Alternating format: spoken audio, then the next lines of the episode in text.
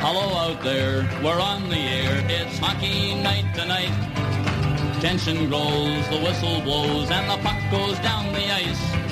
The All right, welcome back to Vegas Hockey Hotline, powered by Station Casinos and the STN Sports apps.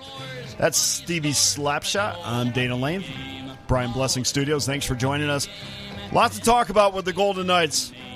They're hanging on to their uh, playoff lives right now, and maybe with Dallas having four games in hand, I'm not sure.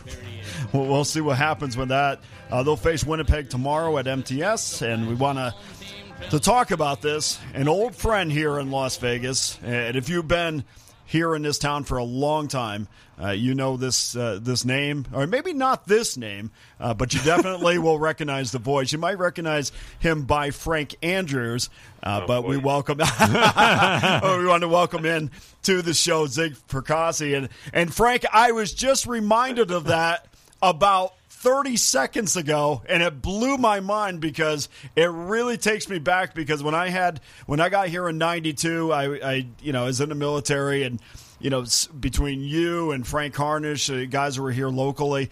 I, I mean uh, you know Papa Joe at the time. Y- you know I mean these names all came back to me. And when I finally found you again I think after maybe you left uh, I think it was one on one sports in Chicago I I heard you on the NHL radio network, and I thought, oh, that's got to be Zig. And, and there was a little bit of a gap between them, but Zig, you know, kind of reminisce a little bit about those times and, and where you've been since, and you're doing pretty well because I hear you on a consistent basis on Sirius XM. Yeah, I- well, first of all, thanks for having me on. And of course, Vegas has always had a special place for me. It was uh, the best move I ever made moving out of Niagara Falls back in 1985 and uh, spent 16 great years there. And uh, you mentioned, um, gosh, guys, it's going to be 30 years. Did my first national show right. on New Year's. New Year's Eve night, my old friend Larry Ness, because I worked over at uh, the Jim Feist organization, and Larry was doing a nationally syndicated show At Bally's. On, at, uh, yeah, right at the at the sports book, and at the time that was uh, the Sports Entertainment Network before SEN, it became one on one.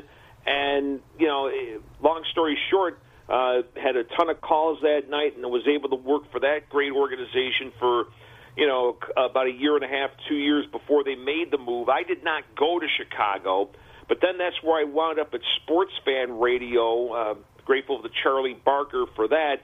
And at the time, guys, uh, you know, they loved my work, but for some ridiculous reason, they didn't want me using Zig Fracassi on the air. And I'm like, all right, well, whatever. And I need the money and all this. I need the job. I'll be whatever you so want. I have, I happen to be talking to my brother, and his name is Frank Andrew Fracassi. So after a while, I'm like, you know what? Why don't I just pluralize his last name, and then hence that's where I was Frank Andrews for about six and a half years before you know, uh, sports fan ultimately shut down. Moved back to uh, my native Western New York. Worked at WNSA for about a, uh, two and a half years. They were the radio flagship of the Buffalo Sabres. The sister station was Empire Sports Network, one of those regional TV networks. And then because of the uh, Adelphia Rigas family fiasco, Yeah, we'll we've call heard the story Yes, a lot. yeah. I lived the story, believe me. So, unfortunately, um, you know, uh, all of us wound up losing our gigs and all that. And then, gosh, the end of uh, 2004, there was this little thing called Sirius NFL Radio, and an old friend of mine uh, who I worked with in Vegas was uh, a producer there, and now he's running the darn thing, Nick Pavlatos, and he took me on, and then ultimately it got to grow into different other, you know, with updates and hosting and such, and all different sorts of duties. Long story short, I've been uh, now with the merger in '09, Sirius XM for the last 18 years, and couldn't be happier. Well, the reason why we've heard the story so much is our mutual friend Brian Blessing also lived Oh, it as yeah. well. And Mhm. Brian would, you know, he would tell me the story, you know, 16 times. I think it was brand new every time. But, uh, you know, it, it- just explain. I mean, we've talked to everybody. I mean, we, there's been so many people that have come on and talked about Brian and what they've, Oh, what yeah. he's meant to them. I mean, and he, uh, we didn't know or I didn't know rather that you knew Brian, and then Brian Oh, brought it up one day because I used uh, we were talking about you know guys that we used to listen to when we first got to town, and you know Larry was one of them, and you were certainly one of them, Papa Joe, the Stinking Genius, and the Sheik, and I mean all these guys that used to work at the old uh, uh, KVG when it was sports. Uh, so talk about your relation real quick with, with Brian and what he meant to you. And I, I always knew when he talked about you, Zig, there was always a kind of like a special place for, for you in his heart. Yeah, uh, and uh, again, it's really hard to believe that uh, our dear friend is gone, but uh, he, he was a character. Uh, where I go back with him, gosh, I remember when he was the weekend sports anchor at the CBS affiliate WIVB in Buffalo. So I, I watched Brian on sports all the time, and then fast forward to 1984 um, I'm at Niagara County Community College, and uh, who's one of my instructors, Brian Blessing. So I'm like, oh wow, this is going to be kind of cool having a TV guy as a, you know, as a uh, an instructor, and Yeah, we became. I've heard this story. yeah, we became we became fast friends and all that kind of thing. And um, you know, he was always great to me. In fact, he asked me to come over to Channel Four a couple times, and I, you know, I, I was gonna intern for him, but then you know, my, my emphasis was more towards radio, so I didn't do it. And then you know, for a long period of time, we had lost touch a little bit. Um, but then 2001, uh, I wound up moving back to uh, like I mentioned, native my native Western New York, and working for WNSA and doing a little bit every once in a while for Empire Sports Network. And here's Brian, uh, along with the former Sabres defenseman Mike Robitaille, hosting this wildly popular show after Sabres games called Hockey Hotline. So we reestablished our you know friendship there, and I'll never forget. A, you know, I was doing the radio show a couple times, and I I, I despise the New York Yankees. I always have. So when you're talking in summertime, you know, I would start railing on the Yankees, and then Brian would call in every once in a while. And he's like, Zig, I've been a fan since the Horace Clarke days when they won 65 games back in 1966 and all this kind of thing. So he would always kind of chime in and try to take down my Yankee rants. But uh, then years later, um, I knew he was moving to Vegas, and I remember we talked at length uh, a couple years ago. You know, because I think he was trying to see if he could catch on with Sirius XM, and I told him, well, geez, call call one of my bosses here. Maybe they could hook you up and all that. And then I, I find out years later. I mean, he's got the the, the show going through you guys, and um, you know, just wildly connected and having a great time. And um, it was just very saddened to hear about uh, his, his passing recently, but. Uh, he was a character, and to me, he was authentic. What he said, It's what he great thought, word. Great yeah, word. it was it, it was true. It was really true. We miss him dearly. That's why him and I got along so well because it's, you know, whether I'm on the air or I'm talking to my wife or talking to my kids, it's the same. He's the same Brian Blessing no matter where he is. And that's the quality uh, that we really clicked on. And I, for that, I mean that that's why. I mean those are really hard. It, those kind of relationships are so hard to find, and that's why it's been. I think Especially in this business. yeah, you know? exactly, and that's why I think it's so devastating, not only to me, but then you look at you know everybody else, and I know to Stevie as well. You look at everybody else, and and they found that same kinship with him, and so everybody that we have come on that we haven't talked to yet, just you know, I- you can see it, it- you can see it in their words that how much this man meant, and that's why we've named you know the the station here named a studio after him, and I have him That's up on my. Twitter page, and I mean he, you know, I guess at the end of the day, as as we're trying to, you know, cope with this and kind of put it in a box a little bit. I think at the end of the day, Zig, that you know, if we could have that impact on other people, what more could we ask for in life? Because that's the greatest impact that you could ever have, and and he can certainly uh, say that he had it. Oh, absolutely, and and you know, in any type of thing too. You know, not to get too sappy here, but you know, you can you you there's there's envy, there's jealousy. Maybe somebody uh, who's doing what you're doing is getting paid a little more, or getting you know more. I'm sure of that. trips, this kind of thing, and there's petty jealousies, but. You know, deep down, I I think if you find somebody you like to work with, then you feel like you're impacting them, they're impacting Exactly. you, and, and sure enough, you know, again, we all hold uh, Brian dear, I- and I think that's a special trait. When, when you are what you are, being authentic and genuine, uh, that's that's a legacy that's going to live on, and hopefully, like you say, Dan, and then Steve, we're able to do that. Uh, you know, people uh, have the impact that he had on us, and then we try to share it with them. Thank you for your thoughts, Zig. We, we, we miss him dearly, and we, we appreciate your thoughts on him. Let, let, let, let, let's let's talk some hockey. I, I love when we got a guy from out of town uh, on on the line because I I know what people around here think of the VGK. Uh, what do you see? Is it is just the injuries? Is that the major issue? You you've known Pete DeBoer forever. Is is his scheme just not working here? Does he not have the right personnel? What do you think of the Knights from afar? Well, again, and you bring it up too. That yeah, I am from afar, but I do watch a fair amount of games. I do actually stay up past ten Eastern to watch hockey. So uh, even though it's rough on the sleep with the commute to New York, but uh, in all seriousness, I, I, again, uh, what I see is a lack of finish. Now, last night, would they have four against you know uh, uh, Columbus, but yet they allow six. So that means when when it's going bad, you may play good defense, but you can't finish, which I think is one of the primary problems. Exactly. Then last night you finished four times, but you can't stop the goal. So uh, to me, there's an inconsistency there.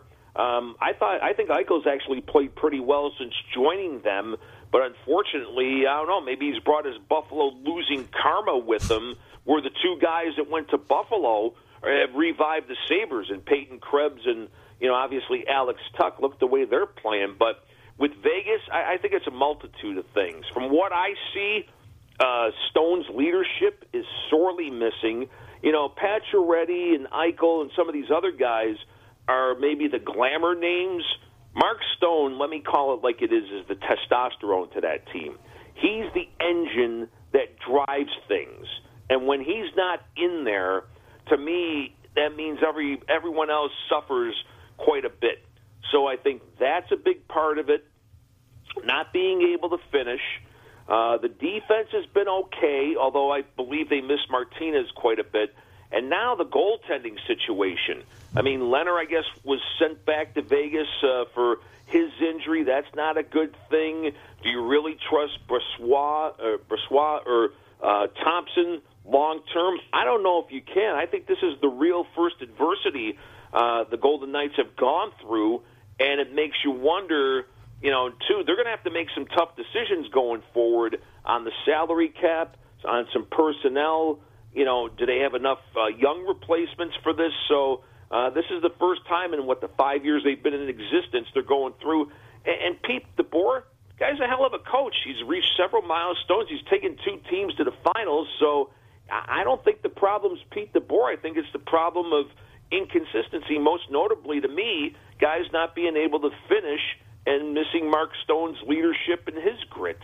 We're talking to Zig Fracassi, Sirius XM NHL Radio Network, and Ziggy, I mean, you hit it right on the head. I mean, it's the finish. They get into the offensive zone, swing the puck around, uh, you know, two passes, you know, maybe the low high, eh, but it's that third finish pass that we saw last night that Columbus absolutely was terrific at and the Golden Knights were not even on the same page. Now I understand that there's very little you can do. I mean, we could probably do sum this up in five minutes about okay there's the injury issues obviously that trickles down and, and really has an effect on everybody else on the team because you're asking everybody else to step up and be in a position that they're not used to being in or anticipated being in. So obviously it's difficult. And then you don't have a backstop where you know you can't rely uh, you can't bring your, you can't be aggressive. You can't bring your d-men up into the play very much because you don't know what you have uh, behind you. Exactly. Uh, so all of this zig to ask you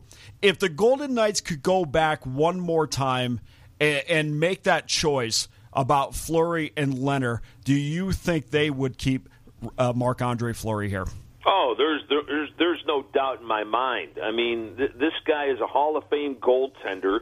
I think he's actually performed pretty well for Chicago uh, with their leaky defense. And you know, again, I, I admire the heck out of Robin Lehner. He's been a pretty good Absolutely. goalie in this league. Yes. and also again, what he's stood for and what he's overcome uh, in his personal life. It's to be celebrated, and his honesty is to me a uh, sports media person's dream because you love people to be honest. But just in terms of production, durability, consistency, and gosh, and even in Vegas, I mean, the guy's extremely likable. I, I would have probably sided with keeping uh, Andre Fleury because he still has plenty left in his game. The trade deadline's coming up, uh, Zig. Uh, there's some names out there. I've always liked Thomas Hertl. He, he's available. Apparently, Colorado talked to Chicago about Patrick Kane. Uh, Max Domi, if you're looking to add some grit for the playoffs. Uh, Brock Boeser, I'm not. I've always liked Brock Boeser. I thought I think he's a good hockey player. I, I just expect a little more out of him. I, I thought he should be a, a, a 25 to 30 goal scorer consistently, and he hasn't been been there that. now. Yep. He's playing a lot Oh, I better agree. uh, as of late. Yeah, I, I'm with you on Boeser because I expected you know a lot more out of him, and you'd have thought maybe Boudreau would have brought a little more out of him. Um, you know, and some other names too. I was reading a piece on uh, BostonHockey.now or dot uh, com, which, by the way, those are really good websites. The Vegas Hockey Now and all that that chain, they do a terrific job covering it. Um, Lindholm from Anaheim, I think, would be for a team like Boston would be a real nice upgrade. Would probably be a good first pairing with McAvoy. Uh, you know, Rakell, another guy who's I think a, a 20 goal scorer, and then you know the the big name out there still is Giroux, and he's been earmarked to Colorado, and now you're going to start seeing you know the stories about the Avs, like what Landeskog needs surgery, so now they're putting it, they may put him on long term injured, which would free up cap room, and then obviously you could go the Tampa route like they did and go over the cap and all this kind of thing. So you wonder if that's something Colorado uh, might be thinking. Um, in terms of like Vegas, I, I don't know what what more you could do. I mean, gosh, you made your monster trade with Eichel already, and again with the way things are going, and you know they may have to dump salary uh, depending if if Stone if they can activate him for the playoffs. Uh, that's another matter, but until then, do you make a panic move?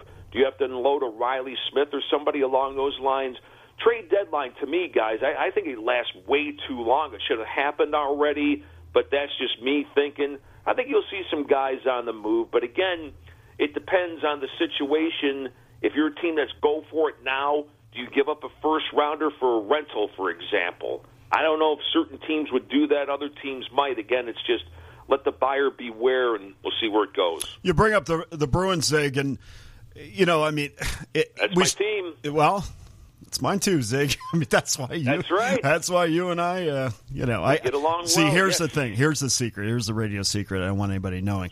I, I talk about the Bruins a lot, just like boss. uh, You know, Brian brought up Buffalo, but I'm trying Oh, to be yeah. secretive about it, so the listeners don't say, "Well, he's always talking about Notre Dame. He's always talking about the Bruins. He's always talking You know, about we the get Cowboys." along well too. Another Notre Dame guy. Oh yeah, too. no, no. Believe me, I when I first heard you heard you Zig as time went on and I learned your teams, I, I was like, this is my guy.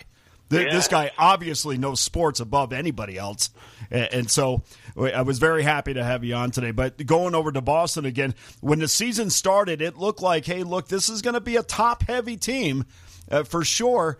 But now, as the season has progressed, somehow Charlie Coyle has been able to uh, th- contribute. There's really three lines now. Uh, Even with Haula going up in that second line, I loved Erik Haula. I mean, this is a guy that you know lit it up here in Vegas before his injury. Now you're looking at really three lines in Boston, and I guess the only question is now uh, what are, are you going to get any blue line scoring, which they've started to a little bit, top pairing scoring a little bit, uh, but now the only question is you're going in with Swayman and Ullmark into the postseason. Are these two guys that are seasoned enough to, to push you through and deep into the postseason? That that's going to be the you know the ultimate question needs to be answered. I, I've I've been on the Swayman bandwagon for a couple of years now. There just seems to be something about this kid that I haven't seen from a Boston homegrown goalie, Dana, in I don't know ever. You know, I thought we saw a little bit of it from Raycroft, but then um, you know, years later they moved him to Toronto, and I think that was part of the Rask trader. Yep. That may have been part of it. So there you go. Um, Ullmark's been good. You know, I mean, I, yeah, I think people need to understand too. You know, when you played in Buffalo, unfortunately, that franchise, which I think, by the way, is on the way back a little bit, but uh, until then, uh, this is a team that hasn't played in the playoffs. So you get into that mindset about, well, you ain't got to worry about playing in the playoffs, playing in important games. So well, I'll be curious to see how uh, those two respond to that. Um, yeah, well, I, still think now DeBrusk is gonna is gonna be moved because now even with playing with Bergeron and Marchand, his play is is plateaued once again, and it's really kind of frustrating as to why that is. But the move of the year to me was Cassidy. I guess if you will, he broke the emergency glass, got the fire hydrant out, and decided to make the move to put Pastrnak in with uh, Haula and also Taylor Hall. That line's been terrific. And that's worked and then great. once Yeah. Frederic came back to pair him with Coyle and, and um, Craig Smith, who's been on fire. Even the fourth line has been uh, consistent. But again, with the Bruins, I think the questions are going to be like you talked about: Will the uh, younger goaltending hold up, and can they add a top four, preferably left shot stout defenseman, aka a Hampus Lindholm, to help them make that run? I would like to see them go after Hertl because this way, um, if Bergeron retires after this season, then you might have your potential number one setter to replace him. But again, he's an unrestricted, and if you're making a deal like that along with a, a, a Lindholm, you can't do it for a rental. You got to make sure there's at least some assurance you can get them on a long-term deal. So that's where I see the Bruins uh, by next week's trade deadline. Back to the West Coast, Zig. Uh, Todd McLellan's job with the Los Angeles Kings has just been fantastic, in my opinion. I didn't see this Agreed. coming. Did you see this coming, Zig? I did. I did. Uh, I actually started to see pieces of it last year because it, it was clear that they had to move on, you know, from those two Cup winners. Now they were smart. Obviously, they kept the core four there of Quick and Brown and Kopitar, you know, and um, Drew Doughty. Who unfortunately is hurt. How about them though? Jeez, I think they had seven regulars out last night, and uh, they're still able to beat uh, a top team like Florida. But then, you know, you started to see them going to the youth, and the kid that's from the Buffalo area, Alex Iafallo, um, uh, Kempe, who I think was one of those guys that they expected uh, a lot out of, was a little slower developing. You know, not every one of these guys could be Crosby or Ovechkin coming into the league. Sometimes you need a few years to round your game. Now he's their top goal scorer, so you got that youth. I thought the addition of a guy like Kalia was was really smart. Um, you know, Cal Petersen uh, splitting the duties with Quick and Net. Um, I started to see pieces of this last year, so maybe they're a year ahead. I think of where people thought they'd be, but uh, again, you got to credit Luc Robitaille and uh, Rob Blake and uh, Todd McLellan, who's been a pretty good coach uh, for his nurturing style. Uh, the Kings are a formidable team, and like I said, seven regulars out last night, and they still, you know, could knock off a team like Florida. That was pretty impressive to me. Yeah, I guess you can do it with injuries, right?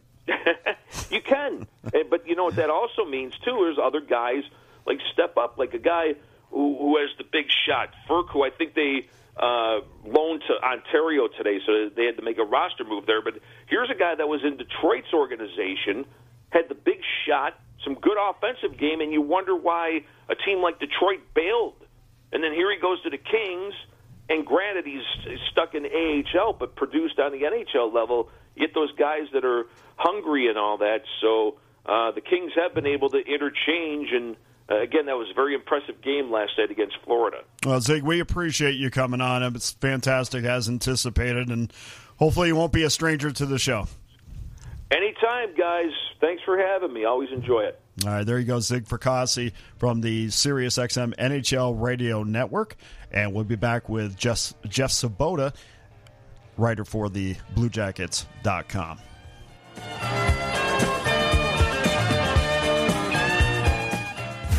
STN Sports is the only sports betting app you need this season. STN Sports has it all in play betting, mobile parlay cards, the Play Plus card to fund and withdraw from anywhere in Nevada, and up to a $100 new sign up bonus. STN Sports even lets you earn rewards for every bet. Safe and easy betting from your phone or tablet. Go to stationcasinosports.com or sign up at any station casino or wildfire. Complete details available at all sportsbooks. Oasis Bar and Grill at 4955 South Decatur near the corner of Trop has been totally renovated. It features incredible food with a kitchen that's open 24 7. Gaming promotions every month. There are cashback drawings for loyal players. The banquet room is spacious and a great venue for any type of function. Sports fans won't miss any of the action with HD TVs throughout the property. Oasis is a great place to meet and make new friends. The staff is fun and engaging. Get in on the fun with great food, great drink, and gaming promotions at Oasis Bar and Grill, 4955 South Decatur. Experience the thrill of the grill. John Smith Subs is home of the famous steak bomb and other premium deli subs with grilled to order marinated sirloin steak, grilled chicken, farm fresh veggies, and delicious bread baked daily. Our subs are making a name for themselves with quality and flavor. Add an order of piping hot french fries, and you have a meal you can't get anyplace else. Experience the thrill of the grill at John Smith Subs. Visit johnsmithsubs.com to find a location near you. Hey, Golden Knights fans, I'm attorney Adam Kuttner. I'm proud to be an official partner of the Vegas Golden Knights. We're giving you the chance to play at home along with the Golden Knights to win home game tickets through our Power Play giveaway. Each time the Golden Knights are on a Power Play, we'll pick one of my Twitter followers who tags me on Twitter with the hashtag Adam Kuttner Power Play. And when the Golden Knights score, that lucky fan wins tickets to the Fortress. So make sure to follow me on Twitter. Go Knights, go! Calling all Vegas Golden Knights superfans for the Terribles Game Day giveaway. During all of Vegas Golden Knights home games, visit any participating Terribles location, make a qualifying purchase, get a scratch card in or on the Terribles app, and you could win a $1,000 Golden Knights shopping spree. Best yet, one lucky customer will win this prize every day the Vegas Golden Knights have a home game. Terribles Game Day Giveaway. It's only Terribles. Visit Terribles.com for more details. Oasis Bar and Grill at 4955 South Decatur near the corner of Trop has been totally renovated. It features incredible food with a kitchen that's open 24 7. Gaming promotions every month. There are cashback drawings for loyal players. The banquet room is spacious and a great venue for any type of function. Sports fans won't miss any of the action with HD TVs throughout the property. Oasis is a great place to meet and make new friends. The staff is fun and engaging. Get in on the fun with great food, great drink, and gaming promotions at Oasis Bar and Grill, 4955 South Decatur. STN Sports is the only sports betting app you need this season. STN Sports has it all in play betting, mobile parlay cards, the Play Plus card to fund and withdraw from anywhere in Nevada, and up to a $100 new sign up bonus. STN Sports even lets you earn rewards for every bet. Safe and easy betting from your phone or tablet. Go to stationcasinosports.com or sign up at any station casino or wildfire. Complete details available at all sportsbooks.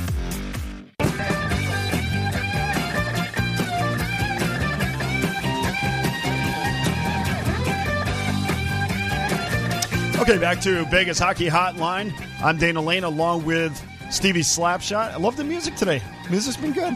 Thank you. Yeah. I just I just hit a button. Close my eyes and hit a button. Uh, let me ask you: Do you have access? Like, if I say, I need you to play Tempt or you know, Uh, bands I could I could pull it up on the computer. you could pull it up. Yep. Okay. Yeah, working. I'm just We'll trying see. to infiltrate music somehow. We'll see. We'll see, and then we'll see how it goes.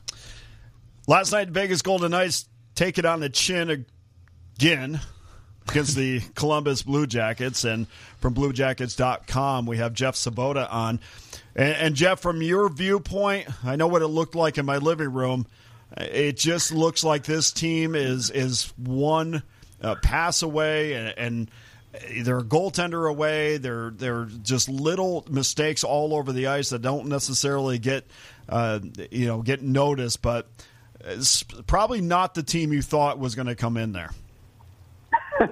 Yeah, and I think one thing I will say is I think the unfortunate part for Vegas was that they didn't, at least early on in the game, um, Logan Thompson, you know, playing in his fourth career game, so he's a young guy, but just was was really bobbling pucks, really had trouble controlling rebounds and stuff like that. And I think that hurt because Vegas gets out to a two-one lead in that game. And honestly, at that First point, lead on a you know, trip. Col- yeah, and Columbus comes out and you know they're missing two of their top scorers, and Boone Jenner and Jake Voracek, and, and the Jackets score an early goal. But then Vegas takes that two-one lead, and I kind of thought, okay, this is where Vegas might kind of pull away here and, and have the ability uh, to kind of impose their will a little bit on the Blue Jackets, uh, just because of the fact that the Jackets, you know, didn't have a lot going for them at that point. And then you know Oliver Bjorkstrand out hustles somebody for a puck. They get a goal from Cole Sillinger off the resulting pass. You know, they score on the next shift on a goal that Thompson probably wants back with, from Oliver Bjorkstrand. And suddenly it goes from you know two to one to three to two the other direction. Uh, and then from there, Columbus just got confident and kind of took over that game. But yeah, it, it is clear, you know, and I'm obviously coming from the Columbus perspective, but it does look like this is a Vegas team that just hasn't quite figured out what they're trying to be right now. Um, I don't know if it's the introduction of Eichel. I don't know if it's just one of those stretches where you have to go through it, but it's just it looks like it's been a struggle for the the Golden Knights. And even last night, you know, they just uh, you know they kept coming and they, and they had some chances, but you know this is a shorthanded Blue Jackets team, and, and it's not going to probably be a playoff team. And they were able to to get the victory and really you know play very well, control portions of that game, which is probably not ideal if you're a team like the Golden Knights that really needs points right now. And Jeff, I know what. Believe me, I, I know what the rest of the, the the NHL is saying about Vegas. You know, we act like it's a rite of passage to get into the postseason. Uh, you know, the fans here are going berserk because you know even though they're hanging on to that last playoff spot, we know that you know Dallas has four games in hand, so might get worse before it gets better. It, from a Blue Jackets perspective, and you know, for a team that's out of the playoff picture right now, boy, they're playing really good hockey. You, did you get the feel that they went into that game thinking, man, I, we can smell blood in the water and we really need to get this one? I, I think from uh, from the Blue Jackets' perspective, the thing is that they've been playing a lot of games recently against teams that are in playoff position. Uh, the Jackets are now, after that win last night, are 12 6 and 2 in the last 20. Uh, six of those wins have come against teams that are in, in playoff spots right now, including that win against Vegas last night. And so this is a team that has been going through a very difficult stretch of its schedule and has been playing very well through it. So there was a confidence there, I think, uh, that, that going into that game, Columbus did not feel as though uh, I, I, they knew certainly that they had to play well uh, to be able to play with Vegas. So that was a message stretch uh, stressed by head coach Brad Larsen. You know, they knew Vegas is a desperate team that was going to come in needing points. So I think they were ready to go from the beginning, and, and they, they're a team that feels they can play with the best teams in the league. You know, they've beaten some really good teams recently. They've beaten Toronto. They've beaten uh, the Florida Panthers. Uh, there's been some really good games in this last stretch of Blue Jackets hockey that there is a, a certain belief about the Jackets right now. And so I, I think they went in um, not so much thinking as much about the opponent as, as much as it was just keep kind of playing the hockey that they've been playing uh, and, and keep playing with the confidence that they've been playing with in recent games. And uh, you know, and a big calling card for the Jackets this year has been their ability to come back from adversity, and whether it would be players out of the lineup where they did not have, you know, the captain Boone Jenner and, and veteran Jake Voracek last night. Uh, they, have now have 20 comeback victories, which I think is the most in the NHL. It is. Uh, it's a team that just keeps playing, and so I think that they just wanted to keep doing that. And Vegas, unfortunately, uh, from the from the Vegas perspective, uh, kind of ran into a team that had a lot of belief, and, and even when things went well for Vegas, the Jackets were able to bounce back from it and, and go from there. Yeah, and not only do they have uh, the number one, I think they're tied for number one in comeback vi- victories, but they're also number one in wins after trailing in the first period. And you know, there's teams that are outside the the postseason right now that you know you don't get a real good vibe about. You know, I mean, you have a, a, a even teams that you you do have good vibes about, like the Sabres and and like the Jackets. Is there still a but i mean there's a lot of games left jeff i mean to look up at the standings and, and say and you know capitals are starting to heat up again but to look up at the standings and see the capitals and know you know hey we just got through beating uh, a playoff team technically without uh, without two of our best you know players on the ice I mean, there's got to be some sort of confidence there, even though you're out of a playoff spot right now. There's a lot of games left. Yeah, and, the the problem is for the Jackets, there's just so much ground to make up. Uh, they're right around the 500 level, which normally would be something that would put you right in the playoff race. But I think um, there's only 22 games left for the Jackets, and I think they're 13 points back of the Caps for the last spot in the East. Uh, the East is just so top heavy this year that it's going to be really hard to, to get back up to that point to, to get back in it with the Caps. I mean, Columbus would basically have to win out from here on out. It seems like to really be in the mix, or the Caps would have to collapse, and so. Um, it seems like that's unlikely, but there is, you know, the, just the, the faint belief of a playoff hope has energized this team because this was a team that came into the season. Everyone picked them to finish last in the Metro Division.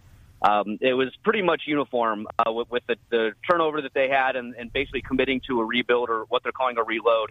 That there was going to be a tough year here, but uh, this team has they've gelled. Uh, they have some confidence right now. They went through a real t- good start, a tough stretch through uh, December and January, but something's just clicked since the All Star break, and so there is a lot of belief there, and there is something um, to be said for the way that they just kind of have, have meshed together as a group. And, and they're a team that no one wants to play right now, and it, it's the same with. Uh, um, you know, I think you're battling with like teams like Minnesota and, and like that. I mean, St. Louis, those teams that are in the mix.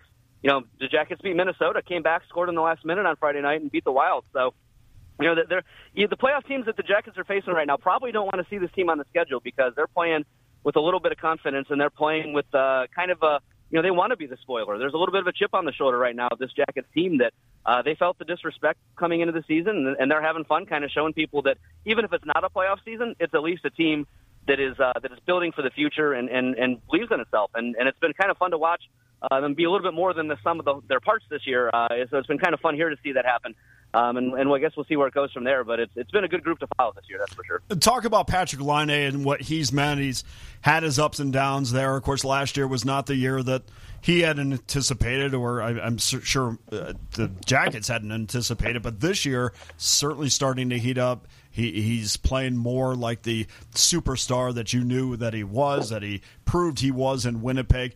And, and then also speak about, you know, you, you talked about earlier about Boone Jenner being out, Jakub Voracek also being out. Is the injury to Voracek is that going to hurt Laine in any in any way? It didn't last night, but you know it's kind of a big loss when you have that cohesion. Yeah, it's been interesting because Voracek and Laine have played a lot of hockey together, but they've also played a lot of games uh, not on the same line. And it was kind of said coming into the season that the main reason that they wanted to acquire Jake Voracek, uh, traded Cam Atkinson, one of the top scorers in franchise history for Voracek, was that you know they really thought that Laine and Voracek would have a lot of chemistry uh, with Laine being obviously one of the best shots in the league and Voracek being one of the top assist men. So the, the kind of the thought was that those guys would play a lot of hockey together, but they have stepped up a fair amount as the season has gone on. And in fact, they had not been playing together recently. Um, and so it's hard to say that it would necessarily impact Laine. Um, but he certainly, when you add, you know, Boone Jenner's been a center for most of the year and has really meshed well with him. You know, a guy that goes hard to the net and can be there either to, to screen shots or tip shots or get rebounds and things like that. Um, that one might end up actually hurting uh, uh, Patrik Laine a little bit more than Voracek, but you know it's been a bounce back season for sure for Laine. Uh, last year just did not go well. You know, a trade early in the season here, um, whether it was just trying to get used to a new team in, in an adverse situation with the pandemic, or whether it was just the fact that that team last year really struggled uh, pretty much the entire season. Whatever it was, it just did not mesh last year. But you know, he came back pretty dedicated to have a much better season, um, and it's pretty much been a much better player from the word go. Uh, and especially the last probably month or so, it looked like a completely different player than a year ago. You know, the energy level is much higher. He doesn't get as frustrated as easily, and the talent certainly has always been there and has really been shining through these last couple of games. And it's been really fun to watch. I think he's got 17 goals in his last 19 games. Uh, you know, he, he's one of the, the elite players in the NHL when it comes to, to putting the puck in the net. You know, Vegas saw it last night with the, the power play goal he had very early. Um, you know, not an easy shot, and he just absolutely drilled it, nailed it. Uh, he's got that ability, and so yeah, it, it's it's been working for him. It, it's weird in this sport. Sometimes when it goes wrong, it really goes wrong, and sometimes when it goes right, it really goes right. It, maybe the confidence is an issue in, in both of those situations, but he's been playing with confidence, and it's been working so far this year. Hey Jeff, whenever I watch the Jackets, I'm always impressed by the effort. They never stop grinding. They never stop digging, and that to me is always a reflection of the coach. I don't know anything about Brad Larsen. I, I, I know he's a longtime assistant under Tortorella and probably learned a lot there. What kind of a hockey coach is Brad Larsen? It's been interesting because I think a lot of Blue Jackets fans, honestly, did not know a lot about Brad Larsen coming into the season. Uh, even though he had been on staff for a long time, uh, he was mainly just known among the fan base as, as being the assistant coach that was in charge of the power play for a long time, and that power play had struggled. So it was honestly was not a very popular hire here. But I think um, as people have gotten to know him and, and kind of see how this team has battled and how this team has fought, it, it's been really cool to kind of see how the how the Blue Jackets have, have embraced this team and em, embraced the kind of style of play they're playing under Brad Larsen. Uh, they've certainly been one of the more offensive teams in the league. Um, I think ideally, you know, they probably wouldn't give up as many goals as they've given up this year. Uh, I think they're one of the, the worst teams in the league as far as uh, preventing goals, but they're also one of the top scoring teams in the league. So they've they're playing some pretty entertaining hockey, and I think that's just more of the personnel that they have than anything else. They're very young on the back end. Uh, the, the defensive core might be the youngest in the NHL. I'd be stunned if it's not. And then you look up front, you've got guys like Laine who can fill up the net. So it, it's been kind of a freewheeling, fun style of hockey that Lars has, has leaned into um, with the personnel that they have. Uh, but the big thing about this season was, was so much change here over the last couple of years. You mentioned John Tortorella, you know, no longer with the organization. You, know, you look around the league and see the guys that have left here over the last couple of years or traded, and Nick Foligno's and Seth Jones and Cam Atkinson's. You can go on down the list. Um, it was this was not necessarily again a rebuild season, but a reload. But what they really wanted to get out of this year, you know, new leadership crew, new head coach, a lot of new players, was was making sure that that hardworking identity was going to be reestablished, and it wasn't going to go anywhere, even with all the turnover. And certainly, if you watched the game last night and you've seen what they've done these last little bit here, uh, you can say that that has definitely happened. Uh, there is there is a culture um, that has been here for a while under Torts about you know just working hard and, and never giving up, and it's something that they've really continued under Lars. And as one of the youngest teams in the league, you know Cole Sillinger, 18 years old, has a hat trick last night. That's a name you're probably going to have to get used to as an NHL fan because um, this is a, a young kid with a heck of a lot of talent and there's a lot more like him that are in this organizational pipeline. That, that this could be a really fun team to watch going forward over the next couple of years. And it seems like they've really responded well to Brad Larsen. I was going to ask about Sillinger, uh, Jeff, and, and it has nothing to do with the hat trick last night. I, I would have noticed him anyway. He's good size for 18, and you have to assume he's going to put on more muscle. And hey, he impressed me with his hockey IQ. He, I didn't see any mistakes by him. I mean, he scored those three goals because he was in the right spot every time. Yeah, he really is an impressive player to watch at 18 years old. He's the youngest guy in the league this year.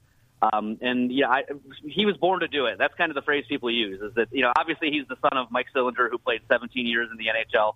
Um, was he was actually born in Columbus, Ohio, because Mike played here for the Blue Jackets back in the day. Uh, so it's kind of funny, even though Cole grew up in well a whole bunch of different places. Um, he's actually was born in, in Columbus, Ohio. So it's kind of a cool thing that he ended up being a Blue Jacket this year, drafted 12th overall this past season. But you know, they you know they always say like the coach's son is the you know the guy that understands the game and is always in the right place and things like that. Um, you know, Silly might be the same way with just being around the league for so long and, and watching his dad play. He understands the game. It, it's really stunning, just for as young as he is, the ability that he has defensively, uh, the ability he has to be in the right place at the right time. It, it's just uncanny. It's, it's like he was born to do it. And so, um, you know, they've had him killing penalties this year as the youngest player in the league. They've had him protecting one goal leads in the last five minutes, in the last two minutes, heck, as the youngest player in the league. Um, it's it's really he's cut from a different cloth, man, and uh, he's got offensive ability that's coming along. We saw it a little bit last night, but when this guy's you know two, three, four years down the road, he's going to be probably like a you know you could see him being a 25 goal 65 point guy who's also one of the top centermen in the league defensively. Uh, he's a unique player, and it's it, the ceiling is incredibly high for Cole Sillinger. Let's just put it that way. We're talking to Jeff Svoboda, the uh, writer for BlueJackets.com. And Jeff, just going back to Tortorella real quick. I mean, you know, was there anything there? I mean, was it just they needed another voice? Uh, uh, uh obviously, uh, they hired somebody under the umbrella of Tortorella. Was it? Was it that, or was did management say, "Hey, look, we got a young team here we think Tortorella would do better maybe with a veteran team, and, and we don't. We want to kind of move forward brand new with with everybody as a uh, not only as uh, as players but also as a coaching staff as well. It's interesting. It was built in the off season as kind of a parting of ways, a mutual breakup, right. and I honestly think that was honestly what happened. Um, I think both sides kind of appreciated where the relationship had gone and what they had done with each other and what they'd accomplished with each other. But I think both sides also kind of saw that maybe it was time to go a different direction. Um, and it also kind of coincided, as you said, with the team getting a lot younger. Uh, you know, a lot of the veterans that had really bought into the Tortorella ways and had really brought in a lot of the success that they had under uh, Torts were, were traded or were going to be leaving the organization. Um, and so, from the management side of it, I think you know this, this is a league where coaches are hired to be fired, and, and you've seen it out in Vegas too with some of the the quick trigger last year with Gerard Gallant um, you know, the coaches don't last a very long time in this league necessarily. But Torts had been here for, I mean, six full seasons, um, and and really had had put in a, a full shift of effort here with the Blue Jackets. And I think, um, you know, management understood that, that maybe it was time to go a different direction, and I think Torts was ready to go a different direction as well. Uh, for a lot of the same things, is that he really loved and appreciated his time here, but just felt like it was time for him to do something different and for this this team to have a bit of a different voice. And so it's weird that that often happens, but I think it was just one of those mutual things that it kind of looked like, you know, both sides saw what each other needed and kind of just came to the same conclusion of, hey, let's let's try something different here. And so I honestly think that if the pandemic hadn't happened, Torts may have not coached last year. Uh, I think he was really on the fence as to whether the 2019-2020 season was going to be his last year. Uh, and then the you know the, the pandemic happens, and, and there was a thought of like you know let's come back, make let's make one more try to run, try to have one more run here in 2021. Um, and obviously last year ended up kind of being a disaster from the word go from this team. It just was a struggle all the way along. And so I, I think he was he was already thinking about going, and then after last year, and then looking forward, he, he thought it was the right time. And our organization, I think, probably thought the same thing as well. So um, he he was a tremendous uh, advocate of Columbus hockey, and, brought, and the most success this franchise has ever had was under John Tortorella. But it was you know, in a league where coaches get hired to get fired, it was probably time uh, for both sides to look at other directions. Was there a time, uh, turning back the clock a little bit, uh, on William Karlsson, who is now obviously in, in Vegas, who's been here for a while, uh, but uh, a few people remember he played uh, not only a few games. I mean, he played 165 games with the Jackets. Was there a sense in the organization when he left Columbus and, and went to Vegas and had 43, 43 goals and won the Lady Byng and, and was a plus 49 uh, on a plus minus? was there was there a feeling in the organization like what what did we just give up? We we had no we had no idea that this was there, or, or was that another situation where William Karlsson just needed uh, another a new environment, which you got here? That is a great question because boy, it sure worked out for Vegas and William Karlsson, didn't it? Because um, you look back, and I mean, William Karlsson was a, a heck of a player here, but he was, I think, you know, watching the team and being around the team and uh, you know, certainly the Jackets made some moves around that uh, that expansion draft, as a lot of teams did, uh, to kind of keep the assets that they wanted. And William Karlsson was a guy they were willing to part with. Uh, and, you know, and a guy they kept, the guy they really wanted to keep was the guy Josh Anderson, who has been, uh, you know, mid twenties goal scorer, um, one of the most physical players in the league. So certainly a pretty good talent in his own right. Uh, but I, I do think that there was kind of a sense of like, you know, we, everyone appreciated William Karlsson as a player, but I don't think that there was a whole lot of people here that saw 40 some goals and plus 49 or whatever you said it was. I mean, that was a, a real revelation where you look back and like, wow, we did not see that coming. Um, it just felt like, you know, he certainly a good player here, but a guy that it, just that ceiling um, was just not something that, that you really saw here. And, you know, watching the, the team back then, you know, certainly you appreciate him as a player, but, you know, I certainly didn't expect him to go to Vegas and score 40 goals, but it was incredible for him that it worked out. And like I said, in this game, when it's a funny game that, you know, sometimes when the confidence is flowing and things are just working your way, uh, you can do some incredible things. And, and certainly that season, uh, that whole season for Vegas that first year was incredible for everyone out there, uh, but no one more so than William Karlsson. And it just seemed like he was the perfect player at the perfect time to take advantage of uh, what was going on out there. And so, so you know, it, it's been cool though to see the success that he's had because he's a good guy. I know he was very well liked here, um, and so for him to go out there and have the uh, success he did uh, was was great for William Karlsson, That's for sure. Hey, Jeff, uh, obviously things have not been going well here lately for the Vegas Golden Knights, and obviously I, and the biggest reason for that are the injuries. But in watching the game last night, Jeff, is there anything that stood out to you that, boy, Vegas, if they could just get that corrected, they'd be better off?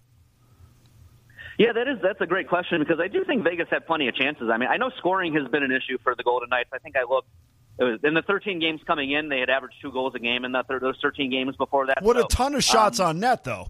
I mean, that's yeah, the thing. Yeah, it's it's about the finish, Jeff. That just yeah. drives you nuts because it's not like they're they're going into these games with or coming out of these games with 25 shots on net. It's the finish that's not happening. Yeah, and so maybe that just goes to show you, you know, what what do hockey players say when they're not scoring? They say, you know, they when they're not scoring, they say as long as they're getting chances, they feel like it's going to come around. And so maybe it's just that simple for Vegas. Is that you know if you just they're just not going in right now, but if if you know if they just start going in, you're going to be a very different team. And and I think maybe there's a parallel here. I was thinking this earlier when we were talking a couple years ago when the Blue Jackets got Matt Duchene at the trade deadline. And Matt Duchene was one of the top guys available on the market in 2019. And he comes in, and this was a team that was playing really well. And he comes in, you know, they had a great player at the deadline, and they could not get it going for the first probably 12 or 13 games. And they were pretty much dead in the water, out of a playoff spot. And then something clicked, and they ended up winning seven of their last eight. They go into the playoffs. Uh, they upset Tampa Bay in the first round, one of the great teams in NHL history. They sweep them in the first round, and so you know sometimes all it takes is is you know it just something just needs to click, something needs to go around, and, and maybe that's I kind of look at maybe that's what's happening with a guy like Jack Eichel. It's maybe it's a little bit of like Duchene a couple years ago, where it's just taking a little bit of time for everyone to figure out what's going on here, and maybe you're having some bad luck, and maybe you have a game you win five nothing here, uh, and suddenly it flips and you start going on a, on a tear. So it might just be that simple. Um, but I do think, as I said at the beginning, I mean, I, you did have better goaltending than you had last night. You can't give up six goals a game and win. And I don't think that's been a consistent issue for Vegas, but I do think that does need to get figured out. Um, from if you're asking me what I saw last night, I think that that certainly had to be better. Um, and then maybe, as I said, you just get something going your way, and then kind of takes off from there. Well, real quick, Jeff, uh, get your. I want to get your feelings on the power play units because again, uh, I've been pretty critical of, of Vegas's power play unit that seems to be, uh, you know, uh, uh Marchessault down low and, and Eichel, you know, on the hot half wall seems to be a pitch and catch. Not much movement on the power play, but then I'm watching Columbus's power play, and there is a ton of movement, and that created uh, space and passing lanes and opportunities. Did you notice the difference between the two units last night? I can't say I noticed it a ton, but I mean, I think you are right there. Is that you know you can't overthink power plays. I think at the end of the day, um, a, you know the puck moves faster than a person, so you need you basically need to ha- have a plan as far as how you're going to move the puck. You need to have um, you should be able to create opportunities. You should be able to use that puck uh, to move people around and then create open shots and open opportunities. And so um, we, we've watched a lot of bad power plays here over the years, and sometimes they just get stagnant. Sometimes uh, you're right. It comes down to things like movement and quick decisions and, and things like that. And so um, I can't specifically remember a ton of difference last night, but um, you know, there are a lot of people smarter. A lot of people who are smarter than me have, have figured it out. But I do think um, you know, it seems to me if you look at the talent on the Vegas team, and, and maybe there's not. Um, you know, you lose a guy like Mark Stone and things like that, and, and I think Pacioretty was out as well. So you've got some pretty good scorers who are not part of it. But you look at the names out there, and you know, Marchessault has been a consistent goal scorer over the years. Uh, but Reilly Smith's also out, but you know, you certainly have Jack Eichel. You, you've got some people out there, um, pretty good power play defensemen, I think, as well, that, that should be able to figure that out. So, um, and then and maybe that's another one of those things that again, when when it starts raining and starts pouring, both good and bad, where if it's a struggle right now, a couple go in and maybe it turns around. So uh, it'll be interesting to see how that works out for the for the Golden Knights. Well, Jeff, we appreciate you coming on, and uh, anytime that uh, the, the, Knights in Columbus uh, get together, we're going to have you on to talk about your thoughts. You've been fantastic. I appreciate it. Love it. Glad to hear it. And we love coming out there. It's always a fun trip out in Vegas and a great rink. So uh, it's, it's so fun to have you guys in the league and. Um, always impressed by the support out there. Uh, everyone wondered how Vegas hockey was going to do. It, it's awesome. There's such a great fan base out there. Uh, glad to have you guys. Oh, we appreciate it, Jeff. Thank you. Jeff Svoboda, the writer for BlueJackets.com. And that does it for another day from Vegas Hockey Hotline. Wraps it up. We'd like to thank Jeff from BlueJackets.com, Alan Snel from Las Vegas Sports our old friend Zig Fracassi as well. And the reason why we're here, Chuck Esposito from Station Casinos and the STN app. Tomorrow, Patrick Engel from Notre Dame's Blue and Gold Illustrated will be with us. Ben Gotz from the RJ, he'll talk about the Knights. And Andrew Berkshire, Berkshire from the Montreal Canadiens will get an update on uh, how they like our, our, our, trade that we sent up there. So we'll get an update on our, our one kid up there, but he's been uh, obviously fantastic. But well, buddy, we did it again, Marie. We fooled him again. We uh, we appreciate it, and uh, we'll see you tomorrow at, at ten o'clock for Sportsbook Radio, and then Vegas Hockey Hotline at 11. Real quick, Dana, uh, Auston Matthews did get suspended today, two, two games, games yep. for the hit on Dahlin. So there's that. That's about right. Yeah, I, I, th- I thought that's about right. I thought I figured one game, but I don't have a problem with two. I don't either, and we'll talk about this more tomorrow. But I'm telling you, it's it looked retaliatory, and he's a yeah. guy that I think is frustrated. All right, everybody, have a good afternoon. You can name, and the best game you can name is the good old hockey.